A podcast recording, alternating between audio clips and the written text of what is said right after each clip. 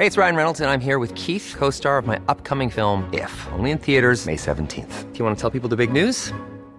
All right, I'll do it. Sign up now and you'll get unlimited for $15 a month in six months of Paramount Plus Essential Plan on us. Mintmobile.com slash switch. Upfront payment of $45 equivalent to $15 per month. Unlimited over 40 gigabytes per month. Face lower speeds. Videos at 480p. Active Mint customers by 531.24 get six months of Paramount Plus Essential Plan. Auto renews after six months. Offer ends May 31st, 2024. Separate Paramount Plus registration required. Terms and conditions apply if rated PG. Hiring for your small business? If you're not looking for professionals on LinkedIn, you're looking in the wrong place. That's like looking for your car keys in a fish tank. LinkedIn helps you hire professionals you can't find anywhere else, even those who aren't actively searching for a new job but might be open to the perfect role. In a given month, over 70% of LinkedIn users don't even visit other leading job sites. So start looking in the right place. With LinkedIn, you can hire professionals like a professional. Post your free job on linkedin.com slash people today. Since 2013, Bombas has donated over 100 million socks, underwear, and T-shirts to those facing homelessness. If we counted those on air, this ad would last over 1,157 days. But if we counted the time it takes to make a donation possible, it would take just a few clicks. Because every time you make a purchase, Bombas donates an item to someone who needs it. Go to bombas.com slash ACAST and use code ACAST for 20% off your first purchase. That's bombas.com slash ACAST, code ACAST.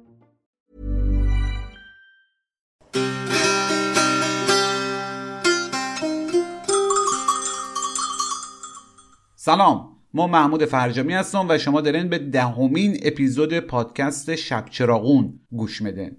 از اونجایی که ما به مناسبت دو رقمی رفتنمان یک هفته به خودمان و بلکه هم به شما استراحت دادیم و خب ممکنه شما هم حافظتان مثل ما ضعیف باشه.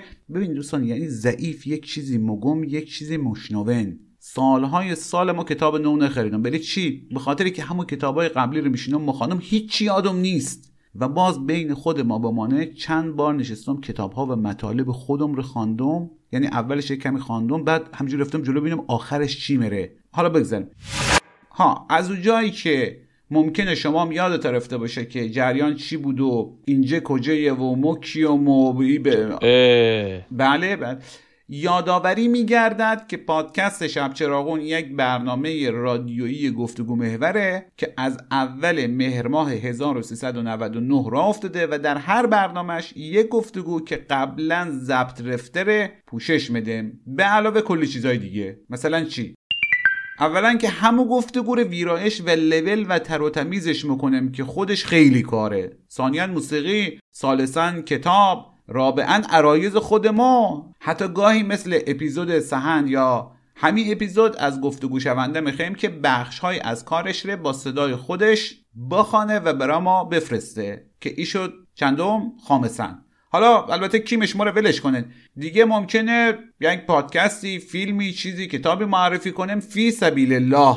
خلاصه می‌خوام بگم وقتی صفت چخچخیره برای شب چراغون به کار بردم حواسم بود که این صفت خیلی حرمت داره. تازه اینا بجز برنامه هایی که ناغافلی یا به قول هومه دور خراسان سورپریزه. یعنی راستش رو بخین ما می‌خواستیم همین برنامه دهم ده هم خیلی سورپریزش کنیم. ولی یک سفری برای ما پیش آمد و از خانه و امکانات معمول دور رفتم. این بود که رفتم یک میکروفون یقهی معمولی گرفتم که همونطوری که خودتا شاهدن و سامعن در واقع نمی گرفتم انگار سنگین تر بودم. یعنی فکر کنن بری پول بدی یک چیزی بخری که او صدای مخملیت رو تبدیل کنه به این صدای انکر. که اگه اولش نما گفتم محمود فرجامیون بلکه نمیشناختن. فکر می‌کردن اصلا برنامه رو محمد فکری در انجام بده. ای بابا حالا من هیچی نمیگیم. ای محمود باش. ای مگس عرصه سیمرغ. نه جولانگه تاست ارز خود می‌بری زحمت ما میداری. خیلی خوب شمام صدات رو انداختی تو سره اقذر بدم میازی آدم های پیش از دهن. آرزون به حضور شما که البته یک سری کارهای دیگه هم کردم مثلا الان دیگه لوگودار رفتیم که زحمت طراحیش را آقای صالح تسبیحی عزیز از گرافیست های خوب و پشمالو ایران کشیده. دیگه ای که صفحات شب چراغون روی وبر همسر و سامونی دادیم که زحمت ای کار پویان ظریف عزیزم کشیده. یعنی از خوبی های ای پویان که هم دوره ما در دانشکده مهندسی گلاب برو تا رشته نرم افزار بوده. هر چی بگم کم گفتم. بره همین هیچی نمگم خب یک مقداری مقدمه ما طولانی رفت که البته یک مقدارش به پرحرفی همیشگی مو برمیگرده و یک مقدارش هم مربوط به ایه که به قول سیاستمدارا وارد دوران نوینی رفتیم یعنی راستش رو بخین چند تا حرف مهم دیگه هم موند که مزرون بره آخر اپیزود. و حالا بریم سراغ ادبیات و ترجمه و ناباکوف و جویس و فیتزجرالد و پدرامنیا و اینا که از همه اینا ما همین خانم اکرم پدرامنیا دم دست ما بود. باهاشا شب چراغون کرده.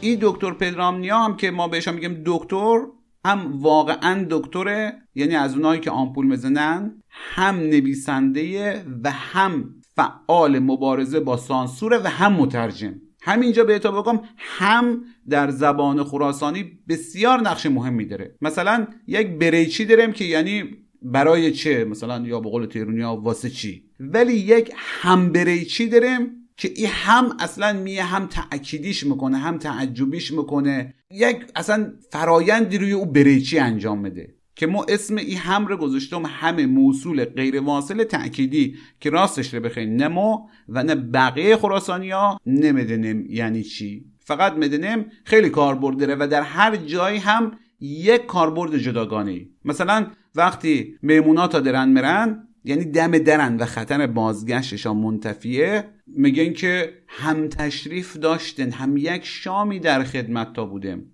که خب ببینن علاوه بر دانش زبانشناسی به کار بردن ای هم به دانش زمانشناسی هم وابسته که مورد داشتیم کسی زودتر از زمانی که باید ای هم در خدمت تا بودیم هم یک شامی بودن رو گفته و بعدا مهمونا برگشتن و بعد از اینکه تشریفشا بردن از ایال محترمش یک فصل کتک خورده برای ای پیش از دهنیش. ببخشید محمود جان میونی کلام شما شیکر این پیش از دهنی که میگی یعنی چی دقیقا؟ پیش از دهنی یعنی هم همین کاری که الان شما انجام دادی. یعنی یک نفر خودش رو خنک کنه یک حرفی رو هم که ازش نپرسیدن و جاش نیست ره بگه هم دیگرون رو از هم بدر کنه. از هم چی کنه؟ آقا از هم بدر کنه دیگه عصبانی کنه رشته کلامش رو ببره همین کاری که شما همکار عزیز لامصب با ما مکنی که ای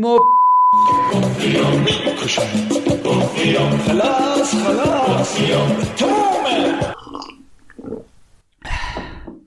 بله چی ما گفتم؟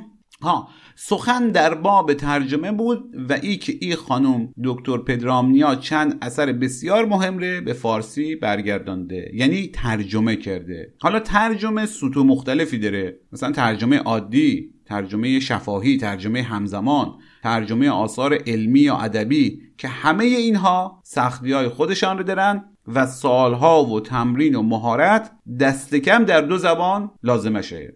اما بعضی ترجمه هم هستن که رسما کابوس مترجماین بس که اون اثر ترجمهش سخته. و این خانم دکتر پدرامنیای ما دست کم سه تا از همین آثار فاخر و عالی و چخچخیره که جاشان در زبان فارسی خالی بود یعنی لطیف از شب فیتزجرالد.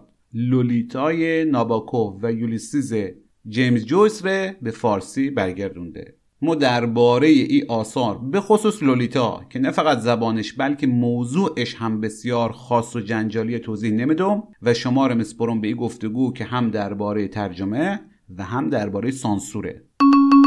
گفتگو با این سوال آغازیدم که چرا یک مترجم که مدونه شانس چندانی هم برای چاپ کتابش در ایران نداره باید بره سراغ کارهای سختی که حتی خود انگلیسی زبان ها هم در خواندن و درکشا مشکل دارن و به قول معروف کابوس مترجم راستش نمی‌دونم علت اینکه سراغ کارهای سختتر میرم. آیا به عمد سخت انتخاب می‌کنم؟ ولی اینو می‌دونم که من کارایی رو انتخاب می‌کنم که سالهاست در ادبیات ما یه حفره جاشون خالیه توی ترجمه.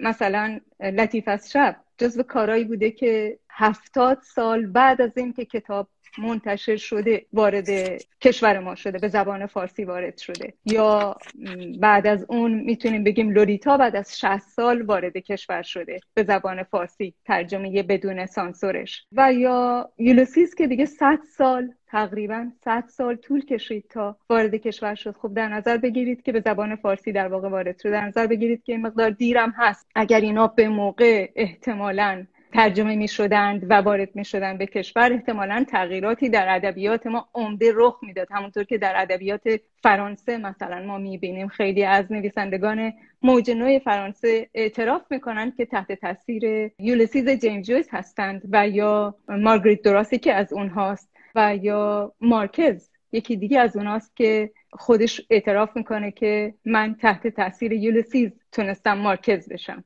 بنابراین علت این که من این آثار رو انتخاب کردم یکی از دلایل عمدهش همین بوده که تا به حال در کشور ما این اثرها نبوده نیومده بوده و جاشون خالی بوده.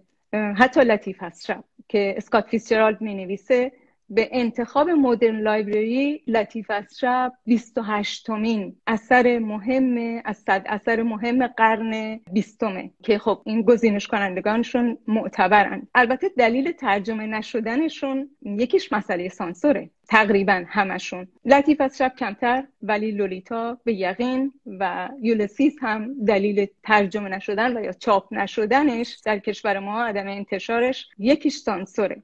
حتی در مورد لطیف اشرف میشه گفت فقط سانسور نیست. سانسور کمترین تاثیر رو داره. چون تو اون اثر در زمانی نوشته شده که اصلا اون دوره نویسندگان خودشون رعایت می‌کردن خیلی چیزها رو. ولی سختیش بله. خانم اگه موافق هسته ما بریم سراغ مشهورترین کار شما فعلا در ایران که لولیتاست. و این لولیتا ظاهرا یکی از پرفروشترین کتاب های زیرزمینی هست در ایران و البته نسخه که دست ما هست نسخه که در افغانستان چاپ شده. ظاهرا تمام این نسخه هم که در ایران چاپ زیرزمینی میشه همون نسخه است نشر زریاب در افغانستان. چاپ کرده. چرا لولیتا؟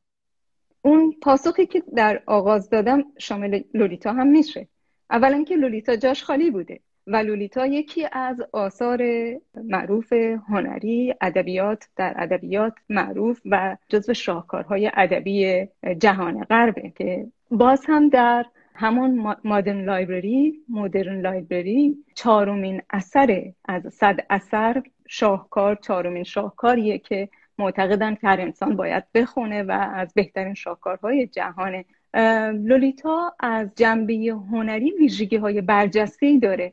در واقع فکر کنید راوی این اثر یعنی در واقع من می‌خوام بگم که چرا اصلا این آثار انتخاب می‌کنم؟ یکی از دلایلش همون جای خالیشونه دلیل دیگرش رو بعدا براتون خواهم گفت. ولی حالا چرا این جای خیلی چیزا ممکنه جاشون خالی باشه؟ چرا من این رو انتخاب کردم؟ به این دلیل که واقعا از نظر هنری این آثار باید ترجمه می شدن و باید خونده بشند. دارای ویژگی های هنری خیلی خاصی هستن. مثلا همین لولیتا که پرسیدید مطرح کردید. شما می‌بینید که شاید برای اولین بار راوی غیرقابل اعتماد برای ما روایت می‌کنه اما ما رو همراه خودش می‌کنه. ضمن که ما می‌دونیم غیر قابل اعتماده و خیلی زود دلزده میشیم از این راوی. اما همراهش میشیم. یه کنجکاوی خیلی مخفی در ما هست که می‌خوایم بریم دنبالش و ببینیم چی می‌خواد بگه به ما. طبیعیه که این راوی غیر قابل اعتماد باشه برای اینکه داره پیش هیئت منصفی دادگاه از خودش دفاع می‌کنه. ولی موضوعش از اول جنجالی بوده و شاید در کشور ما هنوز هم جنجالی بشه موضوع یک آدم پدوفیل یک آدم بچه باز یک آدم که به یک دختر یتیم زیر سن قانونی تجاوز مکرر می‌کنه و, و این خیلی تکان دهنده بوده. اتفاقا ما خیلی زودم می‌فهمیم که ما از یک ذهن شکنجه شده که یک راوی پدوفیل و قاتل داریم داستان رو میشنویم.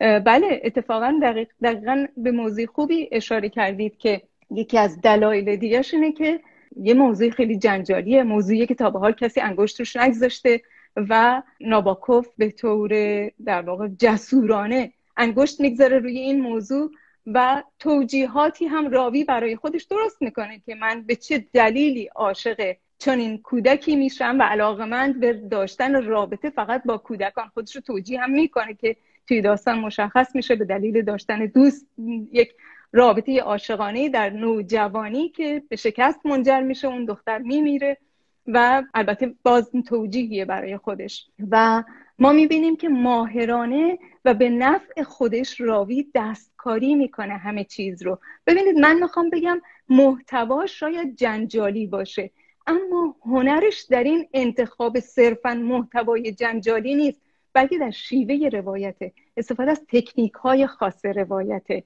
که این اثر رو ماندگار می‌کنه. محتوا می‌تونست محتوای جنجالی انتخاب بشه ولی به پورنوگرافی کشیده بشه. که خب ناباکوف خیلی زیبا و خیلی دقیق خوانندگانی رو که دنبال همچین آثاری هستن سریع نومید می‌کنه. علیرغم توصیف بعضی از صحنه های اروتیک یعنی مثلا اون جایی که رو مبل اولین بار تماس بله. بین اینا برقرار میشه با بله. زیرکی واقعا البته این بگم که این سوالایی که می‌پرسم واقعا سوال خودم نیست کما که خودم اعتقادم که لولیتا اصلا با همه شاهکارهای دنیا فرق داره. لولیتا بله. آمده به ما ثابت کنه که ادبیات ورای حتی اخلاقه. با وجودی که بی اخلاقی هم در درش وجود نمیاد ولی می‌خواد بگه که اینقدر شاید شاید همونجوری که تو نصرش داره ناباکوف یه جور پوزنی می‌کنه که آقا میگن ما روسیم دیگه بیا این انگلیسی که شما بلد نیستین بنویسید در موضوع هم داره همین کارو می‌کنه که اصلا یک موضوع پلشتم انتخاب می‌کنم و بعد بهترین از شاهکار دنیا یا یکی از شاهکارهای ادبیات دست انگلیسی رو به وجود میارم. ببخشید وسطش پرانتز باز کردم. واقعا که نظر خودم ای بود نه نه بله. چیزی که ولی بله. خب می‌دونید که از نه فقط در ایران بلکه در همون زمانی که در آمریکا هم قرار بود این کار منتشر بشه دائما تا الان تحت انتقاد بوده. و باز به خصوص چون شما یه خانم هستین فکر نمی‌کنم در دنیا به هیچ زبانی یک خانم تنها علا یک خانم زن و شوهر شاید کار کردن ولی یک خانم هم تا حالا مترجمه کار نبوده. یک مسئله این مقداری جنسیتی هم هست. سوالمون فقط این نیست که چون شما کار انجام داده. یه مقداری مثلا یه خانم یک داستانی رو برمیگردونه که هنوز از لحاظ اخلاقی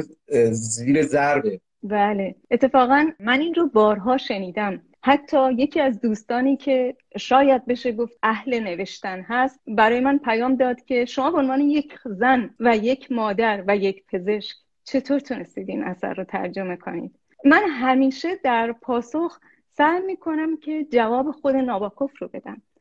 ناباکوف خواننده هاشو به سه دسته تقسیم می‌کنه. میگه یه عده‌ای که دنبال همزاد پنداری هستند و دنبال نشونه هایی هستند که تو داستان خودشون رو پیدا بکنن من میگه با اون خواننده ها میانی ندارم و سریع این داستان برشون رنجاور میشه.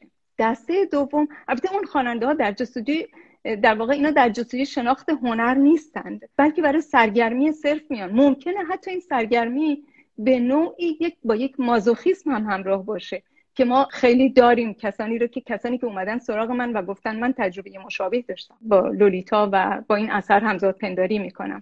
دسته دوم رو ناواکوف میگه که کسانی هستن که دنبال پورنوگرافی هستن و اونها هم خیلی زود ناامید میشن با خوندن این اثر تو صفحات خیلی اولیه اثر. ولی دسته سوم میگه اونایی هستن که یکی دو سطح از اینا بالاتر میپرن و در پی یافتن شاخصه های هنری یه اثر با این اثر همراه میشن یا با هر اثری همراه میشن. میگه من دنبال یه همچین خواننده هایی هستم. خواننده ای که بتونه تخیلش رو قدرتش رو در حد قدرت تخیل نویسنده بیاره بالا. و من فکر می‌کنم که من به اون سطح رسیده بودم که برام ترجمه این اثر آسان بود.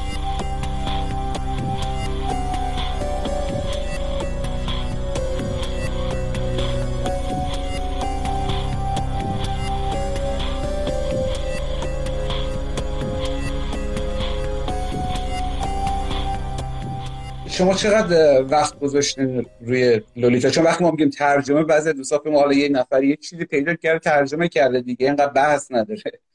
بیش از دو سال وقت گذاشتم روش. بله من قبلا هر اثری رو می‌خونم مطالعاتی که حاشیه هاش رو همه رو مطالعه می‌کنم. بعضی وقتا آثار قبلی نویسنده رو می‌خونم در بسیاری از موارد و بعد تصمیم می‌گیرم به ترجمه. ولی ترجمهش ابتدا ما اتفاقا وقتی شروع کردیم به ترجمه یقین داشتم که این کتاب نمی‌تونه تو کشور چاپ بشه. با یکی دو تا از وبسایت یک وبسایت خارجی شهروند در تورنتو و با وبسایت دوشنبه در ایران. سایت دوشنبه تماس گرفتم و اینا موافقت کردن که این رو همزمان که من ترجمه می‌کنم منتشرش بکنم.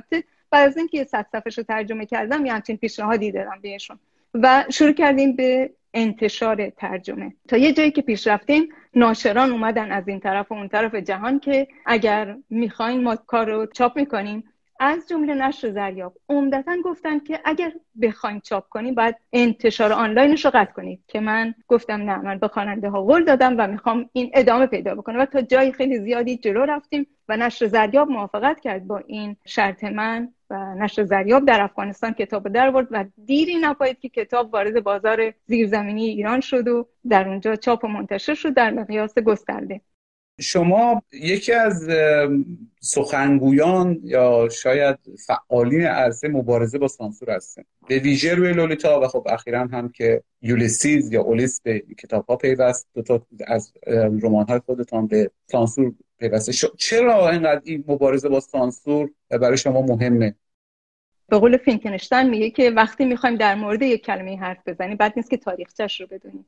من یه کوچولو البته نمیشه اینجا تاریخچه این کلمه سانسور رو گفت ولی یه کوچولو میشه در مورد تاریخچه این کلمه حرف زد. و اون این که در 443 پیش از میلاد مسیح در یک اداره بوده به نام اداره سانسور که در این اداره مردم رو به طبقات تقسیم می‌کردن. در واقع کار اصلیشون این بوده که سرشماری نفوس بوده کارشون و طبقات تقسیم می‌کردن به چند طبقه و برای هر طبقه اصول اخلاقی تعیین می‌کردند. فکر کنید بعد از 2500 سال ما یه همچین اداری تو کشورمون داریم و باید آثار رو بفرستیم به یه همچین اداری با چه دم و دستگاهی و بخوایم ازشون که تصمیم بگیرن که ما این اثر رو چاپ بکنیم یا نه. کجاش رو حذف کنیم کجاش رو حذف نکنیم. به یه جای آدم می‌رسه احساس می‌کنه که وقتی خیلی چیزهای ساده رو از آدم می‌خوان که حذف کنیم از آثارمون یک جای کار اشکال داره. و فکر می‌کنم نقشش در ادبیات ما عقب نگه داشته شدن خود ما ذهن ما خودسانسوری خیلی زیاد بوده. فکر کنید حتی اعتماد خواننده ایرانی نسبت به آثار ما چقدر پایینه. وقتی آمار می‌گیرن در همین فضای مجازی از خوانندگان می‌پرسند که به نظر شما چرا آثار ایرانی کمتر از آثار ترجمه مورد استقباله؟ عمدتا کلمه سانسور رو میگند آثار ترجمه هم سانسور میشن. اما چرا این سانسور وقتی میاد مقایسه میشه اینا مطرحش می‌کنند به خاطر سانسور؟ به این دلیل که خود سانسوری این وسط عمل می‌کنه. من می‌خوام بگم که ما اصلا با سانسورهای مختلف هم روبرو هستیم و ریشش در همین سانسوریه که ما یک صده است که یه اداره ای داریم که تعیین کننده است که چه چیزی رو ما باید تولید بکنیم. و همین بر ذهن ما تاثیر گذاشته بر فرهنگ ما تاثیر گذاشته. ما از طرف حتی ناشران سانسور میشیم. ناشران قبل از اینکه اثر رو بخوان بفرستن به ارشاد به دلیل اینکه می‌خوان جلوگیری بکنند از امتیاز منفی که می‌تونن بگیرن از نویسنده می‌خوان که اثر رو سانسور کنه.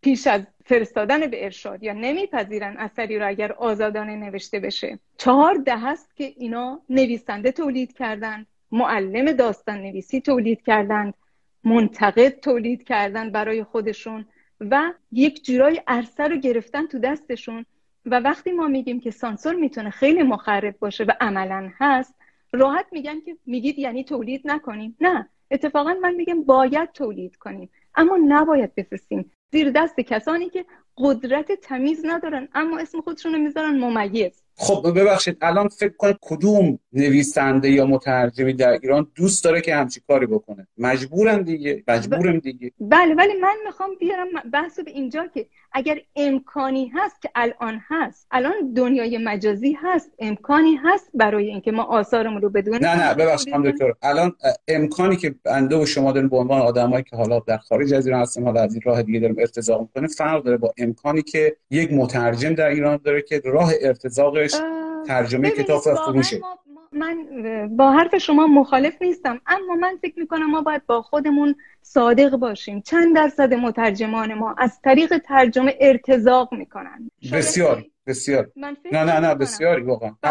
خب حالا ببینید اصلا فرض کن 5 نفر. 5 تا مترجم حرفه‌ای داریم از راه ارتزاق کنن می‌گیرن از اون راه ارتزاق کنن. خب می‌تونن اون کارو بکنن. اما کسانی که می‌تونن و کسانی که واقعا نانشون قوتشون به این راه بستگی نداره وابسته نیست. اونا من فکر می‌کنم یک بار فرصتی باید برای خودشون فراهم بکنن و برای ادبیات که ما یک جا باید بگیم نه. حالا یکی از دوستانی که می‌دونست که خودش ادبیات چیه و کتاب منتشر می‌کنه و اینها. با شما شب چراغ علاوه بر که بسیار تشکر کرد و خیلی خوشحال شد که امشب شما مهمان ما هستین. گفت یک انتقادی هست خیلی هم میگن که ایشون بالاخره از یک راهی دارن در خارج از ایران ارتزاق می‌کنن. حالا بنیاد یوریسپیز یا هر جایی هست گرانتی دارن دارن به خوبی استفاده می‌کنن و کار فرهنگی تولید می‌کنن. ما که نداریم باید چیکار بکنیم؟ الان ایشون پرچمدار مبارزه با سانسور شدن بین مترجما و یک جوری به گفته ایشون. یک جوری هم وانمود داده میشه که انگار ماها خیلی خوش ما میاد یا تن میدیم به سانسور. ما دوست نداریم تن بدیم به سانسور. ولی وقتی که ما چاره ای نداریم داخل ایران هستیم از ایران ارتزاق می‌کنیم چه کار باید بکنیم؟ و یه مقداری می‌گفت که این مثلا مسئله بر بعض دوستان برخورنده است که این مسئله ارتزاق و مسئله داخل ایران بودن در نظر گرفته نمیشه و علیرغم اینکه صحبتایی که شما می‌کنید شعارهایی که می‌بینید قابل قبول نه فقط باشه بلکه اصلا شعار و خواسته همه مترجمان نویسنده ها باشه. بله. اولا خدمتون ارز کنم که من از هیچ طریقی بیرون از کار زحمت خود خودم و خانواده ارتزاق نمی کنم از هیچ جا ساپورت نمیشم. اگر به بنیاد جیمز جویس میرم برای اون چند ماهی که اونجا هستم هزینه رفت و برگشتم رو به زحمت می‌تونه کابر بکنه بپوشونه. و من اتفاقا به عنوان یک پزشک دست از کار کشیدم. به خاطر اینکه امکان این که تو تبابت باشم یا تو کار پزشکی باشم و بخوام اثری مثل یولسیز رو ترجمه بکنم همزمان امکانش وجود نداشت. در واقع از خانواده خواهش کردم که اگر ممکنه مسلما به من فشار مالی میاد. اینجا برای اولین بار من بگم. آنهایی که فکر می‌کنن من اشباعم سیرم و مشکل مالی ندارم به این دلیله که من در سکوتم. ولی این واقعیت نداره. من فشار مالی می‌کشم اما اعتقادم اینه که ما می‌تونیم ما یک جا باید حداقل اونهایی که می‌تونیم من هرگز برای هیچ کس نسخه ای نمیپیچم ولی اونایی که می‌تونیم این کارو بکنیم فکر می‌کنم وظیفمونه که این کارو بکنیم. این توانایی رو هم با فشار آوردن و کمربندها رو محکمتر بستن من می‌تونم. نه اینکه بگید که راحت می‌تونم. نه. مسلما بله. بهتر از این می‌تونستم راحت تر از این می‌تونستم زندگی بکنم و این اثر رو ترک کنم. مثلا نباشم اینجا یا این آثار انتخاب نکنم. من هم مثل اونا آثاری انتخاب بکنم که درآمدی داشته باشم. من هزینه های دیگه هم می‌پردازم. تهدید هم میشم. ولی من فکر می‌کنم که ما باید هزینه بپردازیم تا بخوایم یه تحولی ایجاد بکنیم. نمی‌تونیم همیشه هم صدا با اونا پیش بریم. هر یک قدم که ما رفتیم عقب اونا دو قدم اومدن جلو. ببینید کلماتی که الان وادارمون می‌کنن به سانسور کردن خندهدار شده دیگه. تا کی؟ بله. آیا به نظر شما این درسته که ما خودمان رو از بازار عظیم ایران و خواننده ایرانی رو از آثار خودمان محروم بکنیم به خاطر اینکه در بعضی جاها که شاید جا داره مثلا با سانسور کنار بیایم علیرغم که قلبا اصلا مایل نیستیم بگیم کنار نمیایم و صاف و مستقیم امکان نداره ما این کار رو نمی‌کنیم. چون یادت باشه همه کارها لولیتا و اولیس نیست که بگیم آقا این بالاخره اگه داره زیر تیغ سانسور به شما در اینجا گفته شاید دو سه فصل اول با 50 صد مورد سانسور منتشر شود. یعنی خودتان پیش بینی می‌کنید که فقط یک فصلش احتمال 50 صد تا سانسور خواهد داشت. خیلی از کارها می‌بینیم که واقعا مشکلی نیست. البته الان هم خیلی افتضاح شده. یه مواقعی هم بود که واقعا حتی کارهای ما بدون سانسور یعنی بدون ممیزی میامد تو بازار. هرچند خود نفس ممیزی توهین آمیزه اما سوالیه که به نظر شما آیا یک کاری رو بذاریم رو اینترنت و 50 تا خواننده داشته باشه 100 تا خواننده داشته باشه کارهای عادی ها نه کار مثل دوریتا تا اینکه بفتیم تو بازار 4 5 هزار تا نسخه فروش بره حداقل بهتر نیست؟ ببینید من گفتم من برای هیچ کس نسخه نمیپیچم. اما خودم حاضر نیستم دیگه اثری بفرستم اونجا. حتی اگر اثرم مطمئن باشم که پنجاه جلد ازش دانلود خواهد شد. ولی خب البته که بیشتر خونده بشه بهتره. ولی ما وقتی که همه با هم یک اتحادی داشته باشیم دست کم اونهایی که می‌تونیم ما خوندن در دنیای مجازی رو تشویق می‌کنیم و مردم رو ترغیب می‌کنیم. این رو یک راه حل برای مردم پیش مردم می‌گذاریم. و مردم می‌فهمن که ببین اینم یک مسیره. خیلی ها به من گفتن که ما آثاری که شما می‌گذارید آنلاین به طور مجانی ما میریم پرینت می‌گیریم و می‌خونیم. خب این که ارزونتر برشون در میاد تا پولی یک کتاب بخرنش. یعنی امکان اونم هست. همین خود من و شما می‌تونیم. من هم همینجور. برام خیلی سخته که مشکل دارم. اذیت میشم. ولی خیلی از آثار رو می‌تونم پرینت بگیرم و بخونمش. یا ببرم یک جا پرینت بگیرم اگر تو خونه پرینتر ندارم البته این دو تا کار شما چون شاهکارهای ادبیات جهان هستن استثنا هستن ولی شما کار عادی رو در نظر بگیرید خیلی از کارها واقعا به مرحله پرینت و دانلود و اینا نمی‌رسه. و باید بره پشت ویترین. نگاه کن مثلا خودمون ما داستانهایی که نوشتم مثلا کارهای بجز بیشوری ترجمه کردم همه رو سطح بالاتر می‌دونم از کار بیشورو به کار خیلی ساده بوده. منتها اون کارها واقعا روی اینترنت چیز بخشی نداشتن. تا چاپ نشدن و پشت ویترین نرفتن در ایران اینا دیده نشدن. حالا دیده شدن معمولی. ولی ما میگم که کارهای خاص. ببخشید آثاری که شما رقم می‌زنید جزو آثار پرفروشند. ما مگر بیشتر از الان تعداد تیراژ کتاب شده 250 جلد. من خودم آثار دیگرم که تو ایران چاپ میشن 250 و 500 تاش به فروش نمی‌رسن. این رو چجوری ما می‌تونیم؟ این, این چه معامله که ما داریم می‌کنیم؟ به هیچ وجه پایا پای نیست. بله آثار پرفروش همینطور که بیرون اگر بگذاریم رو دنیای آنلاین بگذاریم خیلی ها میرن پرینت می‌کنن یا میره تو بازار زیرزمینی همطور که پیشوری هم رفت فروش خیلی بالایی داشت از آثار شما یا احتمالا یکی دو اثر دیگه. ولی وقتی اثر جدیه جزو ادبیات جدیه ولی شناخته شده هم نیست مسلما تا 250 تا بالاتر نمیره. شما فکر می‌کنید نه بابا اینقدر بعد بعد نیستم دکتر. باور کنید من خودم بارها و بارها با ناشران صحبت می‌کنم. یا این اطلاعات غلط به من می‌رسه چون آثار خود من بیشتر از این فروش نمیره. تعداد زیادی از آثار به چاپ بعدی نمیره. خب شما فکر کنید که ما داریم چه هزینه ای رو بابت چه چیزی می‌پردازیم؟ خب الان فرض کن همه به جنبش یا فراخان شما لبیک بگن به پیوندن. و دیگه تقریبا هیچ کتاب ترجمه نشه در ایران. یعنی تو بازار نشه نشه میگه که این یک چرخه مالی دیگه. ناشر هم داره کار می‌کنه کتاب فروش هم هست پخش هم هست. فکر نمی‌کنین که این باعث ورشکستگی یک صنعت میشه؟ من از بیرون باکس دارم نگاه می‌کنم. من به دراز مدت فکر می‌کنم. در کوتاه مدت بله خیلی متضرر میشن.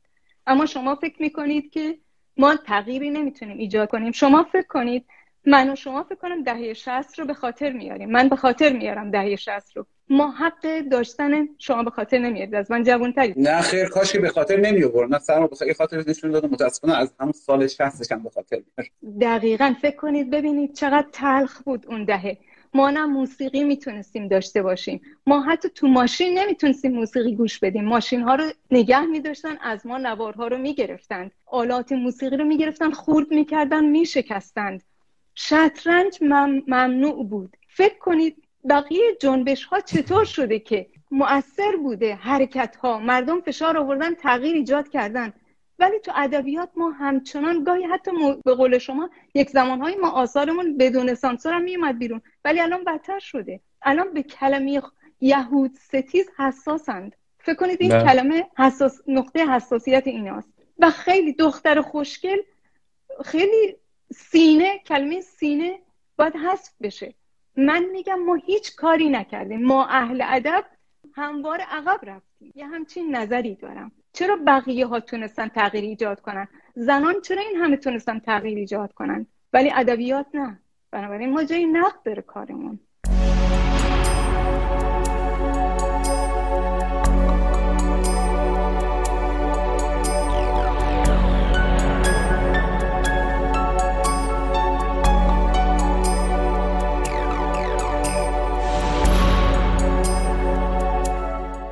بریم سراغ اولیس یا یولیسیس اولین سوال ما اینه که چرا کلمه که جا افتاده در البته قطعا یولیسیس درسته. ولی نگاه کنیم مثلا ما نمیگیم تامس ادیسون میگیم توماس ادیسون در فارسی. بله، بله. یا مثلا نمی‌دونم سوکراتس مثلا نمیگیم سقراط میگیم. حالا بله. مهم نیست خود یونانیا یا انگلیسی زبان ها چی میگن. شما چرا اولیس؟ بعد با نکته به نکته میریم جلو روی اولیس. ببینید من خودم هم اولش اولیس نوشته بودم. اما وقتی که به سمپوزیوم های جهانی می‌رفتم با اساتید صحبت می‌کردم با اساتید جویس شناس وارد گفتگو شدم از همه در مورد اسامی نحوه تلفظ اسامی سوال می‌کردم. اسامی این اثر خب بر اساس در واقع میشه گفت پس زمینش background ش اودیسه هومره. و از در برای هر اپیزود یا فصلش هم اسامی هومری انتخاب می‌کنه. من یک بار در یکی از این سمپوزیوم ها در سال 2018 از سمسلوت پروفسور سمسلوت استاد دانشگاه ترینیتی کالج دابلن سوال کردم در مورد اینکه آیا ما حق داریم این اسم رو اولیس تلفظ کنیم؟ این اسم اولیس اومده تو کشور ما. به من گفت غلطه. اولیس غلطه.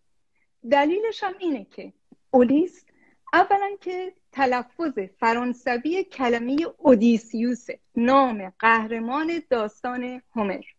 یعنی تلفظ فرانسویشه یعنی حتی انگلیسیش هم نه. و گفت اگر جویس می‌خواست که نام قهرمانش رو بر اساس نام قهرمان نام کتابش رو بر اساس نام قهرمان اودیسه هومر انتخاب کنه اودیسیوس میگذاشت. اما اون تلفظ رو که نمی‌گذاره حتی به تلفظ این یونان نه حتی تلفظ لاتین قدیم رو هم رد می‌کنه که بوده اولیکسس بلکه به لاتین جدید میاد و دلیلی پشت اینه. چون خیلی ها معتقدن که بلوم شخصیت اصلی داستان مشابه اودیسیوسه یا همون اولیس هومر شخصیت اولیس اودیسه هومر. در حالی که جویس می‌خواد از همین روی جلد اعلام کنه که این شباهت وجود نداره. این رو شما نمی‌تونید صد درصد بر هم منطبق کنید. از همونجا می ایسته در مقابل چنین ذهنیتی و می‌خواد بگه که یولسیز من اگر اودیسه هست اودیسه مدرنه و با اودیسه کهن تفاوت ماهوی زیاد داره. اینجا من قانع شدم.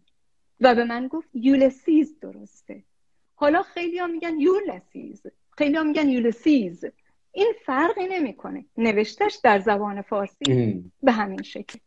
از اولیس ترجمه های زیادی آمده به بازار یا گفتن که انجام شده و نیامده از جمله ترجمه آقای منوچهر بدیعی آقای فرید قدمی که البته ترجمه ایشون و مقایسش با ترجمه شما بحث زیاده نقد زیادی صورت گرفته ترجمه خود شما جلد اول که منصر جلد بعدش هم هستیم. و انتقاد هم که دیگه لابد خود رو دیدیم دیگه. هم خود آقای قدمی در یک اقدامی که به نظرم خیلی هم جالب نبود یک مترجمی در دفاع از خودش یکی دیگر رو نقد کنه و همینطور آقای برادران که واقعا ایشون دیگه سوت بعضی وقتا میگن داور رفته تو دروازه حریف وایساده دیگه نقدش اینطوری بود. ما به نقدا نمی‌خوام بپردازم ولی چون خیلی موردیه یه آقای دیگه آمده بود هر دو نقد کوبیده بود یه جای گفته حق با شماست یه جای گفته حق با آقای قدمی. بعد خوشم تاکید کرد کتاب نخوانده فقط از همین چند تا عبارت صحبت می‌کنه. جالب بود به در مورد نقد ترجمه سوال هست. هر مترجمی اشتباه داره و جالبه که با استاد دریا بندری که حق استادی بر نسل کلا ما داشته باشه و یکی از مترجمان کم نظیر ادبیات ایران هم صحبت کرده روشون گفته که بله خودم جای اشتباه کردم. خودش هم اصلا گفته در یک گفتگوها که فلانجا و فلانجا بعدا فهم اشتباه کردم. به نظر شما یک مترجم اسمش خانم پدرامیا باشه یا آقای دریا بندری باشه یا محمود فرجانی تا چه حد مجازه اشتباه بکنه؟ دیگه داره چه اثری ترجمه می‌کنه؟ ولی هر مترجمی مجاز یک درصدی اشتباه بکنه. می‌تونه یک درصد هیچ مترجمی به خصوص مترجم یولسیس خیلی خانه و ناپخته است اگر اعلام کنه و اگر مدعی بشه کار من به ایراده. به دلیل اصلا این اثر اثریه که مرتب داره تغییر می‌کنه. مرتب داره اثر یه اثر پویاست. در موردش نوشته میشه آثار زیادی ازش در میاد. در مورد این اثر در میاد و هر آن تغییراتی. مثلا یکی از بزرگترین حاشیه نویسان بر این اثر گیفرده. گیفرد اومده خیلی از چیزها رو روشن کرده. الان کسانی بعد از اون از جمله سمسلوت اومدن حاشیه نویسی های جدید انجام دادن و خیلی از نظریات گیفرد رد شده. حتی این اثر اگر ترجمه هم میشه الان ترجمه میشه شاید سی سال دیگه چل سال دیگه یک ترجمه دیگری از این اثر ضرورت داشته باشه. همونطور که در زبانهای زنده دنیا این اتفاق داره میفته هر چند سالی هر چند دهی یک ترجمه, ترجمه جدید از این اثر میاد بیرون. بنابراین با این ماهیتی که داره احتمالا درصد خطایی این اثر می‌تونه بالاتر هم باشه نسبت به خیلی از آثار دیگه. من شنیدم فکر می‌کنم از خود آقای دریابندری یا مترجمان دیگه که هر هر اثری حداقل 15 تا 50 غلط می‌تونه داشته باشه. ولی فکر کنید کسانی که میان اون بازی ها رو در میارن ببینید گاهی آدم از نداشتن از عدم اعتماد به نفس و عدم احساس امنیت نسبت به کارش ممکنه دست به یه کارهایی بزنه و یک چیزایی بنویسه و با تخریب دیگری به تایید خودش بخواد برسه. من فکر می‌کنم این اثر باید ازش بیش از یک ترجمه بیاد بیرون. الانم واقعا دیره که اولین ترجمهش داره اولین ترجمه هاش داره میاد بیرون. ای کاش که پنجاه سال پیش اولیش میومد بیرون و ما الان یک ترجمه خیلی جامع تری با خیال آسوده تری می‌تونستیم ازش بدیم بیرون. و ذره ذره ذرهش رو من مجبور نباشم که مطالعه کنم بررسی کنم هر کلمش رو. اما این رو می‌دونم که ترجمه من با تحقیق بسیار گسترده است. باز هم مدعی نیستم که می‌تونه بی ایراد باشه. و ایراد در ترجمه به دلایل بسیار یکی از دلایلش اینه که تفاوت دو زبان چقدر زیاده.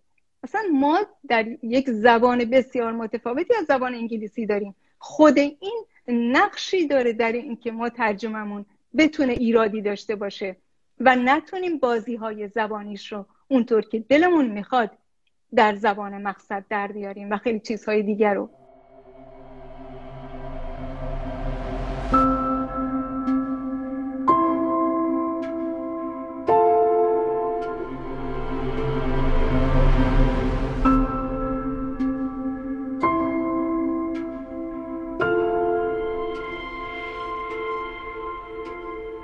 برای دوستان میگم که این آثاری که خانم پدرامیا ترجمه کرده اصولا برای خود انگلیسی زبان هم کار سختیه. یعنی باز یه خلاصه ها یک ساده نویسی های از اینا در زبان انگلیسی داریم که اون اون کار هر کی نیست. یعنی یک آدمای مشهوری توی ادبیات انگلیسی باز دارن مثلا این کارا رو ساده سازی می‌کنن یک نسخه ساده از اینا به بازار میدن که مثلا خود ما مثلا این کارا رو واقعا نمی‌تونم در زبان اصلی درک کنم چون نیاز به درک بالای از فرهنگ اونام داره.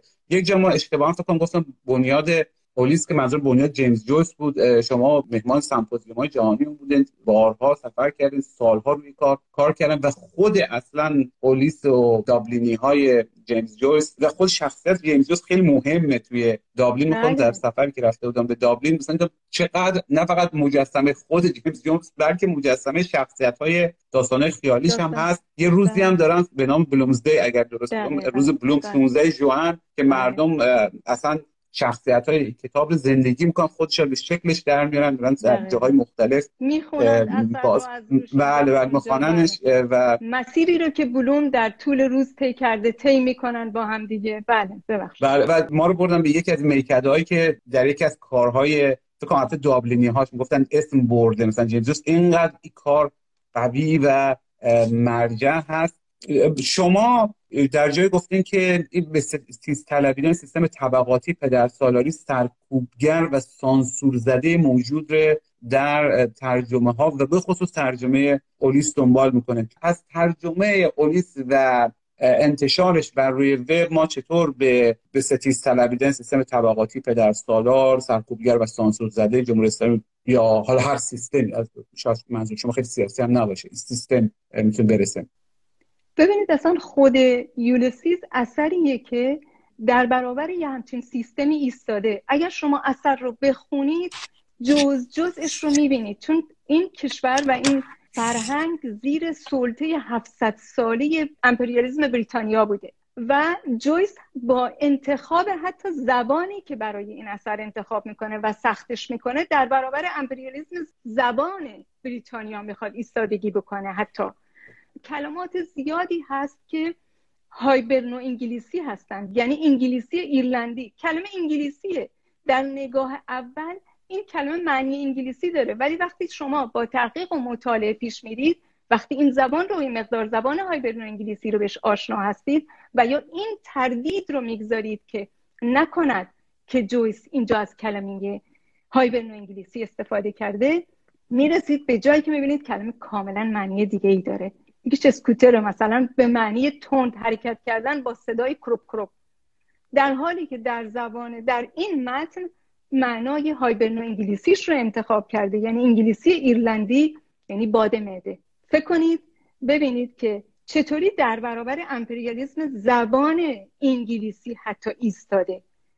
حالا این که چقدر به زن داستانش اهمیت میده فرصت میده اجازه میده در صد سال گذشته فکر کنید ببینید چطوری در برابر پدر سالاری و مرد سالاری میسته که فصل آخر رو تماما به مالی بلوم میده. یه خاطری تعریف کنم. من وقتی که از پزشکی فارغ التحصیل می شدم یه استادی داشتیم به نام دکتر یوسف شاملو که استاد بیوشیمی ما بود. ایشون در جلسه جشن فارغ التحصیلی ما این درس درسی بود که به سختی همه پاس می‌کردن تو پشت سرش می‌گذارن درس بسیار سختی بیشیمی پزشکان شاید الان تایید می‌کنن. و ایشون وقتی که تو این جلسه سخنرانی کرد گفت که من از شما می‌خوام می‌دونم حالا فارغ التحصیل شدید ولی اصلا می‌خوام برید بیوشیمی رو بخونید. بیوشیمی رو که حالا ما چندین سال پیش تو علوم پایه پاسش کرده بودیم و خوشحال بودیم که پشت سر گذاشتیم سالها ازش گذاشتیم. گفت از شما می‌خوام چون بیوشیمی پایه با اساس پزشکیه. خیلی از پزشکان خیلی از ما بعدا اون موقع خندیدیم ولی بعدا فکر کردیم که بعد هم نگفته بیرا هم نمیگه. من می‌خوام بگم یولسیز هم همینطوره. یولسیز هم جزو کتاب های سخت خانه ولی بخونیدش چون پایه و اساس ادبیات مدرنه.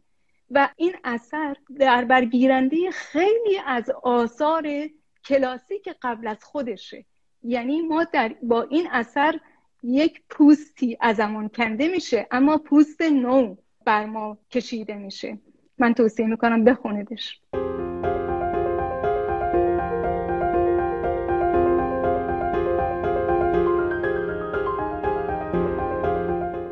خب این گفتگوی ما محمود فرجامی بود با وی اکرم پدرامنیا که پنجشنبه 27 شهریور 1399 مطابق با 17 سپتامبر 2020 روی اینستاگرام انجام رفت و در اپیزود دهم شب چراغون که اوایل آذر ماه منتشر میره شنیده ناگفته نماند که در همون تاریخ یعنی همون 17 سپتامبر یک اختلال جهانی در سرویس های فیسبوک و اینستاگرام که به هم دیگه وابسته هستند پیش آمد که کارش به اخبار هم کشید و خب عدل خورد وسط گفتگوی ما.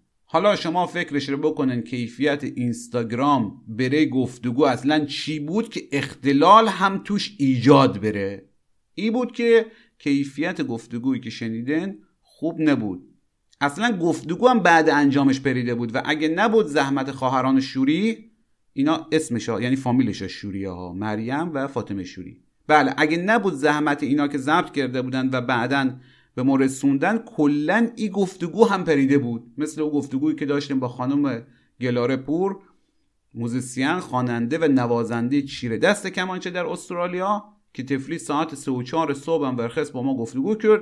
بعدش هم اینستاگرام ما رو پرون حالا بماند که برای همین گفتگو با دکتر پدرامنیا هم ما سه چهار بار قطع رفتیم وصل رفتیم. اصلا یه منصرف داشتیم رفتیم و دوباره انجام دادیم و اینا. یعنی ما بگم.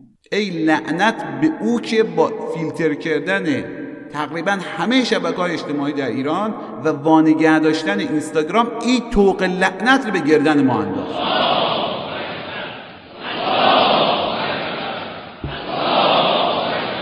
خلاصه که در جریان باشن بره چی ای گفتگو هم چی بود. تازه ای با تردستی ها و لول کردن های محمد فکری بود که جز به جز گفتگو ویرایش رو لول کرده بود وگرنه که همچی هم نبود. راستی بره همین لول این مترجما و ویراستارهای محترم یک فکری بردارن جاش چی بگیم؟ همسد سازی؟ یکسان سازی؟ حالا ولش کنیم. ارزون به حضورتان که وقتی خواستم او گفتگو رو در ای اپیزود کار کنم از دکتر پدرام خواهش کردم بخش های از دو کتابی که پیشتر ذکرش رفت رو برای ما بخوانن ایشون هم که از او خان دکترای مهربونن. یعنی ما مطمئن میشه سالهای دستش به آمپولم نخورده. قبول شد؟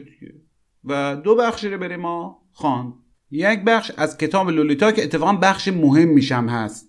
بخش اول قسمت دهم فکر کنم. که صحنه رویاروی راوی داستانه. هامبرت هامبرت با لولیتا و مادرش شارلوت خانم. لولیتا یک دختر بچه دوازده سیزده ساله حدودن و مادرش هم یک خانم بیوه ولی جوان و زیبا. این هامبرت هم که جد و میشالله بزنه به کمرش خیر سرش پروفسور ادبیات نمی‌دونم چه مرگ 37 ساله خوشتیب که بره انجام یک پروژه تحقیقاتی از اروپا رفته آمریکا و قرار در یک خانه در شهر رمزدیل ساکن بره. اما وقتی که با قطار مرسه به او شهر کوچیک معلوم میره که خانگه پیش از ورودش سوخته و به باد فنا رفته هم شب قبلش.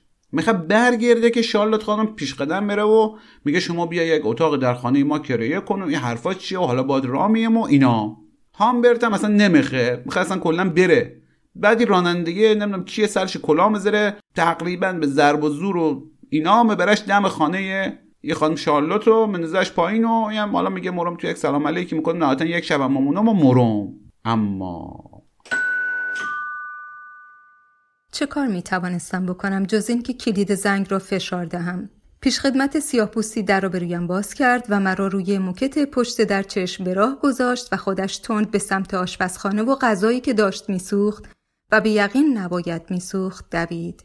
جلوی راهروی ورودی زنگوله هایی از نوع ماسماسک های چوبی چشم سفید مکزیکی آویزان بود و کپی ملالاوری از آرلیزین. نقاشی ونگوگ که معمولا طبقه متوسط مثلا هنردوست به دیوار خانهشان می‌زدند. سمت راست دری نیمه باز بود و گوشی از اتاق نشیمن چند تا خرت و پرت مکزیکی دیگر و مبلی با پارچه رو مبلی راه راه دیده می‌شد. وقتی به توپ تنیس خاکستری روی قفسی چوبی خیره شدم و پیشانیم را پاک کردم و تازه فهمیدم که چه عرقی روی پوستم نشسته و چقدر بیرون گرم بوده از بالای راه پلی ته راه رو صدای بم خانم هیز که به نرده ها تکه داده بود بلند شد. با لحنی ملیح پرسید آقای هامبرد کمی خاکستر سیگارش هم روی زمین ریخت. سپس از پله ها پایین آمد. صورتش بیشتر چهار گوش بود تا گرد. دمپایی و شلوار راحتی زرشکی و بلوز ابریشمی زردی پوشیده بود و همچنان با انگشت اشاره به سیگارش ضربه می‌زد. بهتر است همینجا توصیفش کنم و از شر اینکی خلاص شوم. زن بیچاره در میانی دهه چهارم عمرش بود. پیشانی براغ زیر ابروی برداشته با قیافی بسیار معمولی ولی تا اندازه گیرا شاید بشود گفت شمای دوری از مارلین دیتریک داشت. گوجه موی قهوه‌ای برونزش را از پشت سر دست می‌زد و مرا به اتاق پذیرایی می برد. یکی دو دقیقه درباره آتش سوزی خانه مکو و خوبی های زندگی در رمزدیل حرف زدیم.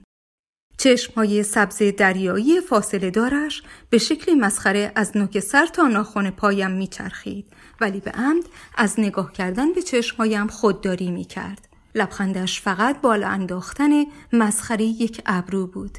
حرف که می‌زد خودش را از روی مبل وامی پیچاند و با حالتی پرشی به سمت سه جا خاکستری یا توری جلوی شومینه جایی که میانی قهوه‌ای سیبی افتاده بود می‌کشید و دوباره برمیگشت و توی مبل فرو می‌رفت.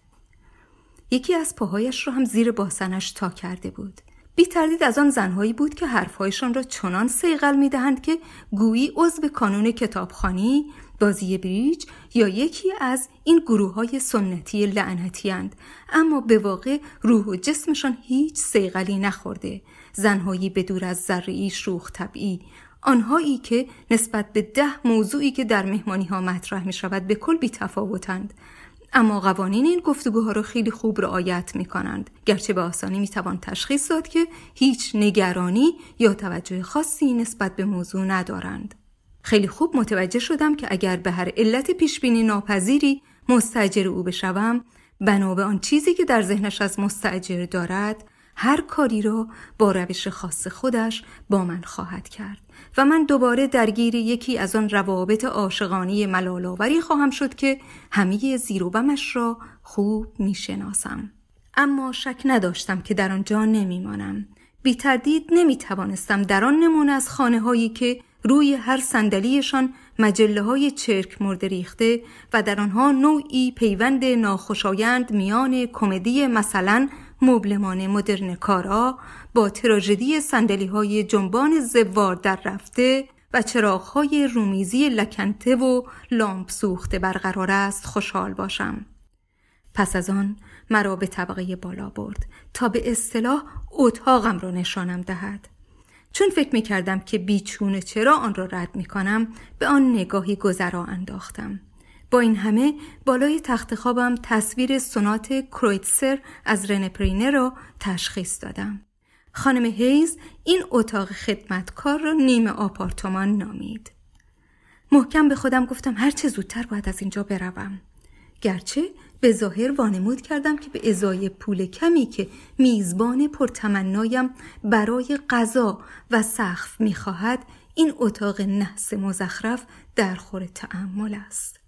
به هر حال ادب آموخته در کشورهای جهان کهن وادارم می‌کرد که تا پایان این آزمون دشوار بروم. از آنجا به سمت راست خانه رفتیم. به قول او به سمت اتاقهای من و لو. خیال کردم لو همون خدمتکار است و این پناهجوی دلجوی این مرد مشکل پسند وقتی افتخار دیدن تنها دستشویی نصیبش شد نتوانست نفرتش را بروز ندهد. فضای دراز کوچکی میان راهرو و اتاق لو با چیزهای مبهم خیسی که روی وان آویزان بودند و مویی که کف وان به شکل علامت سوال افتاده بود و آنطور که انتظار می‌رفت مار پلاستیکی چنبر زدی هم جلوی وان بود و همجور با آن موکت صورتی نرمی که سر توالت را می پوشند. خانم دستش را لحظه روی آستینم گذاشت و اشتیاق نیمه آشکاری را که می شود زیاده روی در بیخیالی نامید با شرم و اندوه ترکیب کرد و گفت احساس می کنم خیلی خوشت نیومد. چنان که باعث شد شیوه سرد انتخاب واجه هایش مثل لحن سخنرانی پروفسورها غیر طبیعی جلوه کند. قبول دارم که خونه چندان مرتبی نیست. گوش محکوم به شنیدنم همچنان میشنید. اما قول میدم که اینجا راحت باشی. خیلی راحت. واقعا راحت. داشت به لبهایم نگاه می‌کرد. حالا بریم باغ رو نشونت بدم. این جمله را با نشاطی بیشتر و لحنی گیراتر گفت. با بیمیلی دوباره دنبالش به راه افتادم. از پله ها پایین آمدیم و از میان آشپزخانه ته راهروی سمت راست خانه همان سمت نهارخوری سالن پذیرایی گذشتیم. زیر اتاق من در سمت چپ خانه فقط گاراژ بود. پیشخدمت سیاه و کم و بیش جوان و چاق هنوز توی آشپزخانه بود. ما را که دید کیف سیاه براق و بزرگش را از روی دستگیره دری که به ایوان پشتی باز می‌شد برداشت و گفت خانم هیز من دیگه میرم. خانم هیز آهی کشید و جواب داد باشه لویز روز جمعه برنامه رو روشن می‌کنم. سپس از انباری کوچکی گذشتیم و به اتاق نهارخوری که درست موازی اتاق پذیرایی بود و پیشتر خوبیهایش رو گفته بودم وارد شدیم. روی زمین نگاهم به جوراب سفیدی افتاد. خانم هیز با غوری سرزن شامیز خم شد آن را برداشت و توی کمد کنار انباری پرت کرد. به میز چوبی و سبد میوه روی آن که فقط هسته خیس آلوی میانش بود نگاهی تند انداختیم و گذشتیم. دستم را توی جیبم فرو بردم و کورمال برنامه زمانی قطارها را بیرون کشیدم و خیلی تند به ساعت حرکت اولین قطار نگاه کردم. هنوز توی سالن ناهارخوری پشت سر خانم هیز می رفتم که ناگهان گلخانه اش نمایان شد. راهنمایم داد زد اینم محتابی و سپس ناهنگام امواج دریایی آبی در دلم خروشید و از روی مکتی زیر رودخانه خورشید دخترک نیمه برهنه روی زانوهایش جابجا جا شد. عشق ریوریاییم بود که از بالای عینک آفتابیش دقیق به من نگاه می کرد. خودش بود. همان کودک با همان شانه های ظریف اصلی رنگ همان پشت ابریشمی خمشپذیر برهنه و همان سر پر از موی شاه بلوطی رنگ. دور سینش دستمال سیاه خالخالی گره زده بود و پشت آن پستانهای تازه جوان زده ای را که در روز جاودانه ای نوازششان کرده بودم از چشم سال خورده چهرم پنهان می کرد اما نه از چشم حافظه جوانیم. و من مثل دایه شازده کوچولوی افسانه ای که گم شده دزدیده شده و در لباسهای ژندی کولی پیدا شده. اما تن برهنش از پس این پاره ها به شاه و سگهای شکاریش لبخند می‌زند. او را از روی خال قهوی تیره روی پهلویش شناختم. با شگفتی و شادمانی شاه در تمنای لذت شیپورها جار زنان دایم است. دوباره شکم درون کشیده زیبایش را دیدم. لب و لوچه آویزانم لحظی نخست روی آن مکس کرد و سپس روی آن باسن کودکانه که در آن واپسین روز جاودانی لعنتی پشت صخره صورتی بر جای دندانه های به جامانده از کش شرتش بوسه زده بودم. آن بیست و پنج سالی که پس از آن زندگی کرده بودم تا اندازه یک نقطه تپنده کاهش یافت و ناپدید شد. احساس می کنم شرح دقیق آن جرقه آن لرز آن فشار ناشی از هیجان شناخت او سختترین کار ممکن است. در همان یک لحظه درخشان که نگاهم روی کودک زانو زده لغزید چشمهایش پشت این عینک آفتابی سیاه چشمک زد. خانم دکتر کوچکی که قرار بود همه دردهایم را درمان کند و من در لباس مبدل بزرگ سالان از کنار او گذشتم. مرد جذاب و خوشقیافی گنده مردی از دنیای سینما. مکنده روحم هر ذره از زیبایی درخشان او را مکید. همه ذره هایی را که در همان یک آن با ذره ذره زیبایی عروس مردم سنجیده بودم. دمی بعد او البته این یکی تازه لولیتا لولیتای من الگوی اولیش را کاملا در سایه برد. همه آن چیزی که می‌خواهم روی آن تأکید کنم این است که کشف او پیامد ویرانگر آن روزهای عذابآور گذشته در آن قلم روی شاهزادگیم در کنار دریا بود. هر حادثه بین این دو حادثه فقط زنجیری از پای ریزی های اشتباه احمقانه و کورکورانه از لذت بود. شباهت ها آنقدر بود که دو نفر یکی شدند. این را هم بگویم که به هیچ روی دچار توهم نیستم. قاضی هایم همه این بازی ها را بازی مرد دیوانی در نمایشی احمقانه برداشت خواهند کرد. مردی با علاقه نفرت انگیز به میوه سبز. مهم نیست. دیگر برایم هیچ اهمیتی ندارد. فقط می‌دانم وقتی که من و زن هیز از پله های حیات پایین می رفتیم و وارد باغ نفسگیرش می شدیم زانوهایم مثل عکسی روی آب می لرزید و لبهایم مثل ماسه ها بودند و خانم هیز گفت او لوی من است و اینا گل من. گفتم بله بله چه زیبا زیبا زیبا.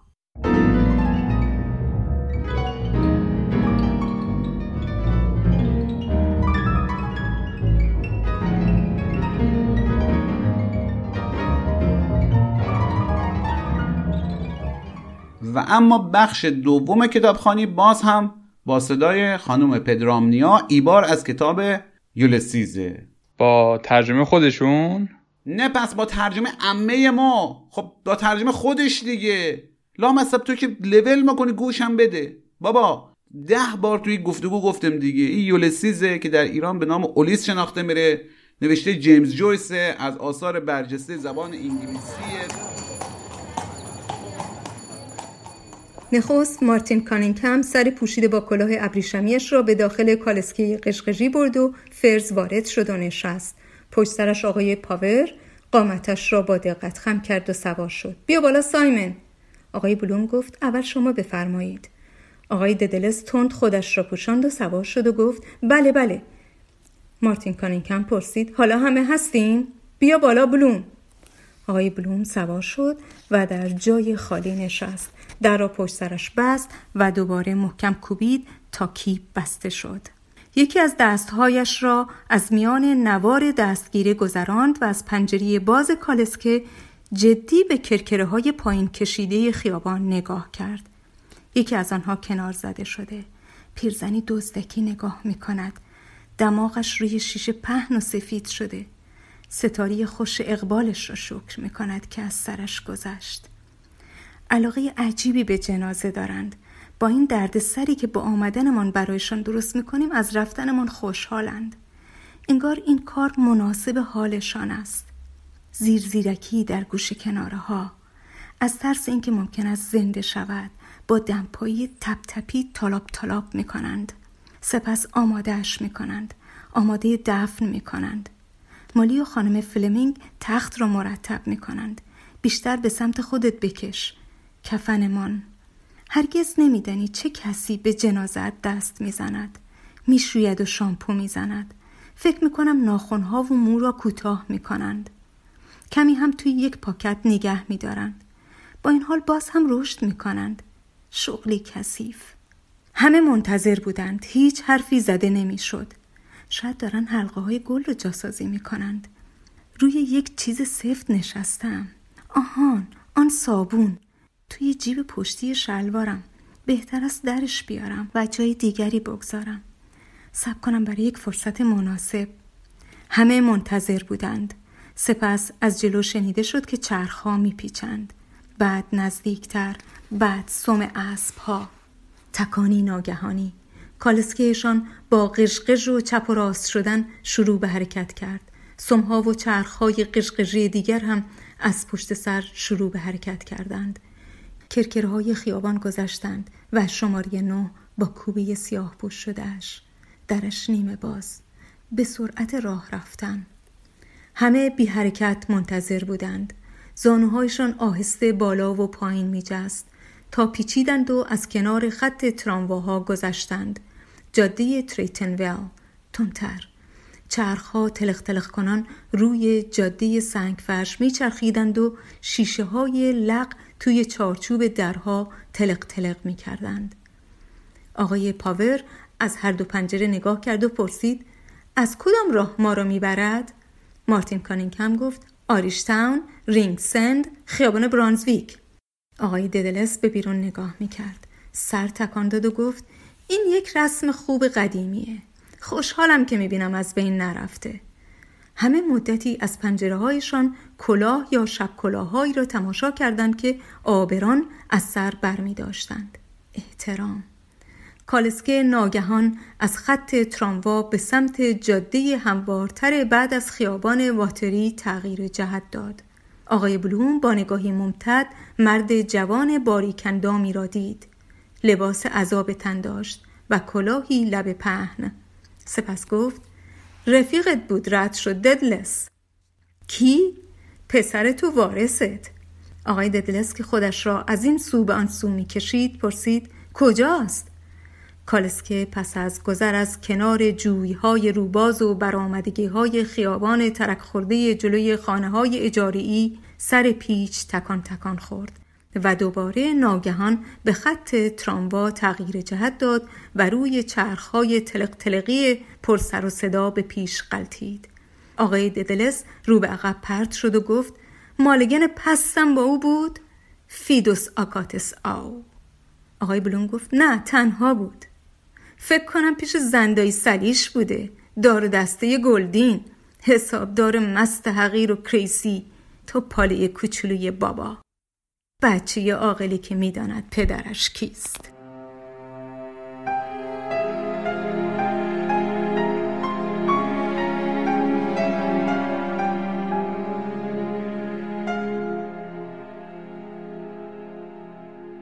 خب چیزی که شنیدن خانشی بود از رمان یولسیز جیمز جویس اوایل فصل ششم. زمانی که لیوپولد بلوم یکی از سه شخصیت اصلی داستان به همراه چند تا شخصیت دیگه برای تشجازه پدی که تازه عمرش رو داده به شما سوار کالسکی میرن و به سمت بهشت و گورستان حرکت می‌کنن. توضیح هم بدم که حضور دو لحن و تون صدا به این خاطره که جمله های راوی سوم شخص تعریف می‌کنه و جمله های هم به صورت تگویی درونی از ذهن بلوم میگذره. دیگه برای همیه که این اثر خیلی سخت ترجمهش حالا کلی ارجاعات ادبی و تاریخی و اینا هم درک تو گفتگو با خان پدرامنیا بهش پرداخت. خیلی ممنون از دکتر اکرم پدرامنیا پزشک نویسنده مترجم و خلاصه اینا.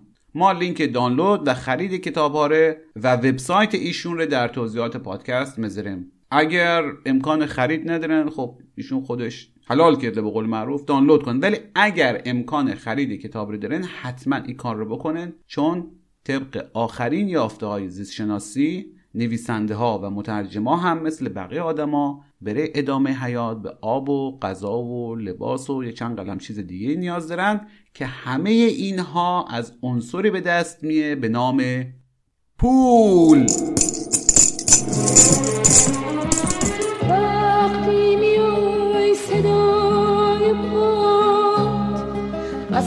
از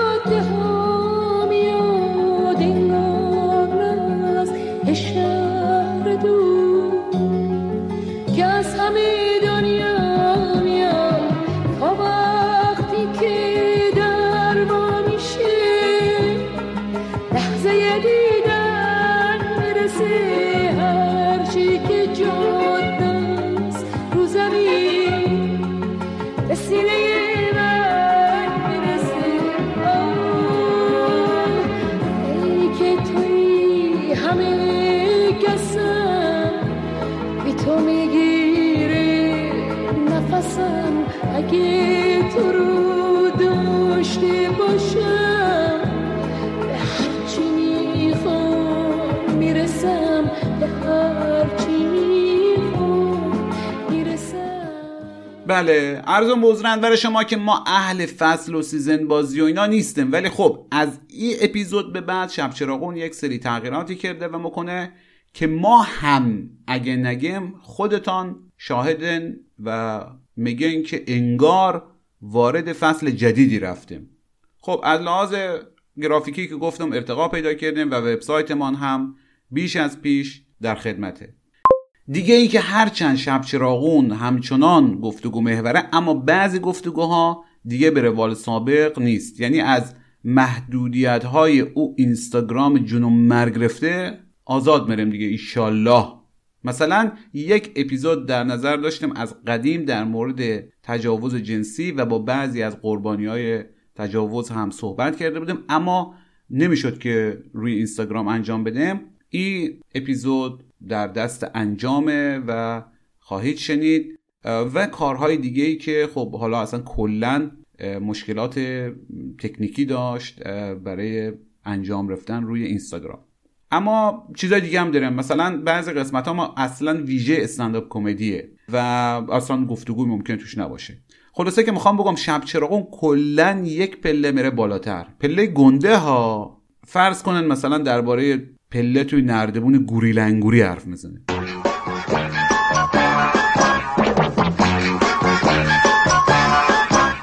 یکی از عوامل تشویق ما برای ادامه کار و ارتقاء شب چراغون بازخورده بسیار مثبت و رشد بسیار سریع مخاطبای شب چراغون بوده که مرهون خود شما بزرگواره و ما ازتا بسیار سپاسگزاریم. از شما چه پنون این جانب محمود فرجامی که خب حالا از سالها روزنامه نگاری و تزنویسی و ترجمه و تعلیف دست کم 14 کتاب که در ایران چاپ رفته که بگذرم دست کم از سال 80 دارم روی وب مطالب رایگان و دست اول تولید می‌کنم. حالا چه در قالب وبلاگ چه فیسبوک چه اینستاگرام چه یوتیوب چه تلگرام. بس دیگه. ما خسته شدیم دیگه. حالا دیگه هی ای تیکره دیگه. خیلی خوب. حالا ولش کن. گیر افتاده ما. بله در کل این رسانه هایی که بعضی هاش نام بردم بیشتر از چند ده هزار مخاطب ندارم یعنی ده هزار تا اینور مثلا چند هزار تا اونور. دیگه اینستاگرام که هر جوجه کلاغی صد K follower دیگه داره تعداد دنبال کننده های ما بعد از انتشار بیش از هزار تا ویدیو و مطلب دست اول و یادداشت و عکس و اینا. فکر کن چقدره؟ سی و دو سه هزار تا دوستان. یعنی جالبه ها. مثلا گاهی فقط یک ویدیوی ما یک استنداپ کمدی 45 دقیقه کامل بوده. پنجاه و چند مهمون شب چراغون داشتیم. او همه ویدیوهای کوتاه و مطالب عکسدار و عکسای مطلب دار و سرگرمی و آموزش و فلان و بیسار همش قدری که بره تا عرض کردم. از نظر عددی یعنی در حد او برادر عزیز ما که صرفا فرمودن. معتادا نمی‌گیرم گلایه هم نیستا یعنی گلایه گهز راستشه بخن ولی خب چیکار کنم؟ یعنی به فرض هم اگر ما بخوام گله از چرخ ستمگر بکنم یا نکنم؟ جواب قاعدتا چیه؟ می‌خوای بکن می‌خوای نکن. در بهترین حالت میشه گفت احتمالا مخاطب و همدل و همسلیقه ما اونجا نیست. و اتفاقا به نظر ما حتی یک نگاه به کمیت مخاطبای پادکست شب چراغون نشون میده که همینطوریه. خیلی جالبه. پادکست شب چراغون اول مهر سال 99 راه افتاد و تا پایان آبان ماه همین سال یعنی در عرض دو ماه و با انتشار نه اپیزود تعداد اعضای کانال فقط روی پادکست گیر Castbox به بیش از 21 هزار نفر رسید. یک بار دیگه بذارین این دوتا مدیوم رو با هم دقیق تر دنبال کنیم. بعد از پنج سال فعالیت روی اینستاگرام. در پایان آبان ماه 1399 با 1185 پست به علاوه هزاران live و استوری که میشه گفت بیش از 95 درصد اینا تولیدی و دست اول بودن. حالا گاهی هم دو سه درصدی با ذکر منبع شاید نقل کردم. و گاه یک دونه پستی که اینجا 1185 تاش خدمت رو گفتم یک دونه پست یک استنداپ کمدی کامل بوده یا یک گفتگوی یک ساعته شب چراغون بوده. تعداد دنبال کننده های برگه ما در اینستاگرام حدود 32400 تایه. او هم اینستاگرامی که استثناءن و به نظر ما به عمد در ایران فیلتر نیست و تقریبا هر کی از گوشی هوشمند سر در میره یک دونه account دیگه داره حداقل یکی. اون وقت در همین تاریخ یعنی آخر آبان 1399 بعد از دقیقا دو ماه از راه اندازی پادکست شب چراغون دنبال کننده های شب چراغون فقط روی یک سرویس پادکست گیر از 21 هزار رد شده. فقط روی Castbox ها می‌تونین برین ببینین. اون هم پادکست که رسانه چندان شناخته شده نیست. یعنی فقط در عرض همین مدت صدها نفر از خود ما پرسیدن پادکست چیه؟ کجا میشه گرفتش؟ چجوری عضو بشیم؟ و پادکستی که هر اپیزودش بین یک تا دو ساعت بوده. مثلا نمیشه توی بیکاری پنج دقیقه سر بهش زد و scroll کرد و like کرد و اینجا بره ما کنتور بندازه. خب این کمیت برای ما و هر کسی که با شب چراغون همکاری می‌کنه واقعا خوشحال کننده و تشویق کننده بماند که اصلا کیفیت مخاطب پادکست هم خیلی متفاوت با بقیه رسانه های اجتماعیه. به مو باشه که یکی از شما ها راستش بخین با 100 تا با هزار تا فالوور اینستاگرام عوض نمی‌کنه. حالا زود نرن خبر کشی ها. ولش کنن جان مادرت اونا رو سر به جون ما نده. اصلا ولش کنن ولش کنن. اما این داستان یک روی دیگه هم داره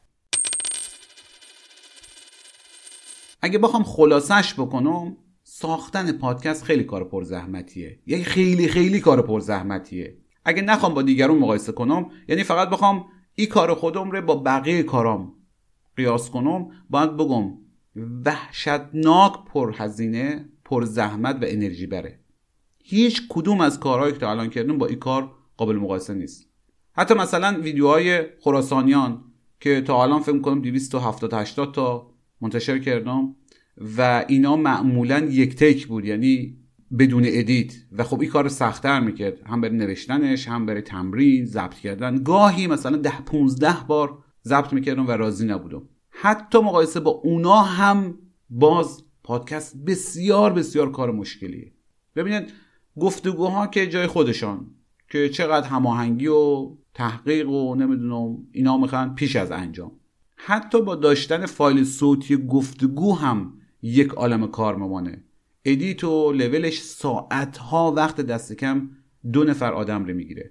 متن نریشن رو بنویس. بله قربون تا برم. همین عرایز بنده هم نوشته و ویرایش رفته و گاهی بارها ضبط و ادیت رفته. اگه می‌بینین یک پادکست خودمونی تره و انگار بداهه یکی داره با شما صحبت می‌کنه بدونن که اتفاقا نوشتن و شکستن متن و تمرین و اجرای اومد بسیار سختتر بوده. حالا دیگه اگه تو شوخی و بازی با موقعیت و موسیقی داشته باشه که دیگه بدتر.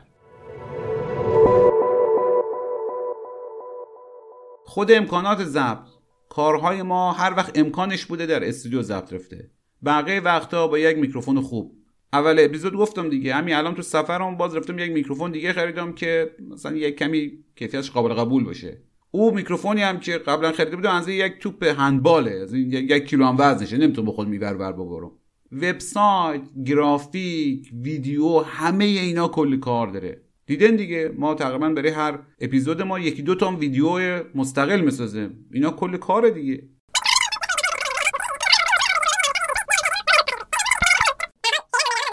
تا ابد هم نمی‌تونم هم از وقت و انرژی و اعصاب و مایه بذارم برای کار فرهنگی هم از جیب و سرمایه شخصیم.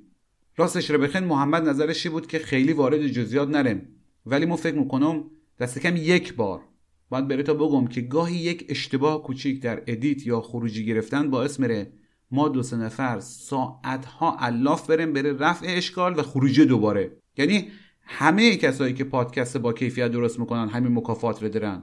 بره همین هم هست که می‌بینن درخواست پشتیبانی مالی از مخاطبان خیلی معموله در فضای پادکست که هم نخبگراتره و هم مناسبات مالی و تبلیغی مثل اینستاگرام و یوتیوب توش نیست یا خیلی نادره.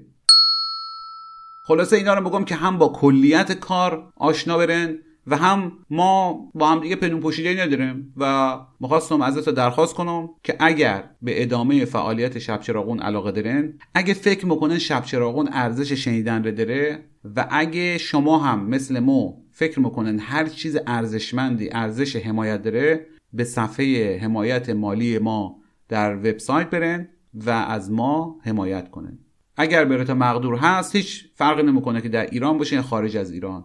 در ایران باشن با یک مبلغ مناسب تومنی و اگر هم در خارج از ایران هستن با یک مبلغ واقعا افوردبل به قول شما خارجی ها می‌تونن در اونجا به تومن یا به یورو خیلی ساده خیلی سریع از ما حمایت مالی کنن از شاید اصلا کلا یک دقیقه وقت تار نگیره.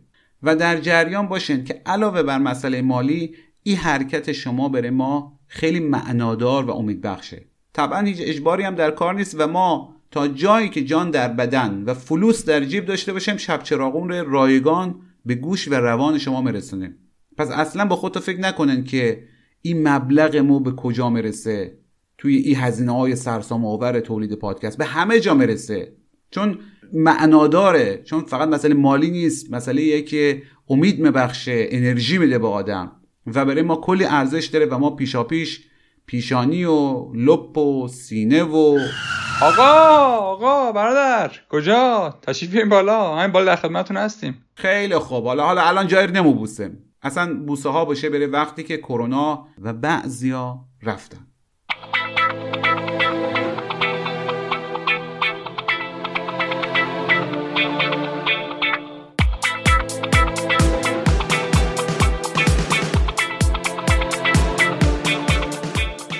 دمتون گرم. لینک حمایت مالی از شب رو در توضیحات پادکست می‌ذاریم. اپیزود دهم شب چراغون شنیدن در آذر 99 که ما محمود فرجامی با کمک محمد فکری درست کردم و البته ما از همکاری بابک رجبی در موسیقی و پویان ظریف در برنامه نویسی و صالح تسبیحی در گرافیک بهره برده. دم اونا هم گرم.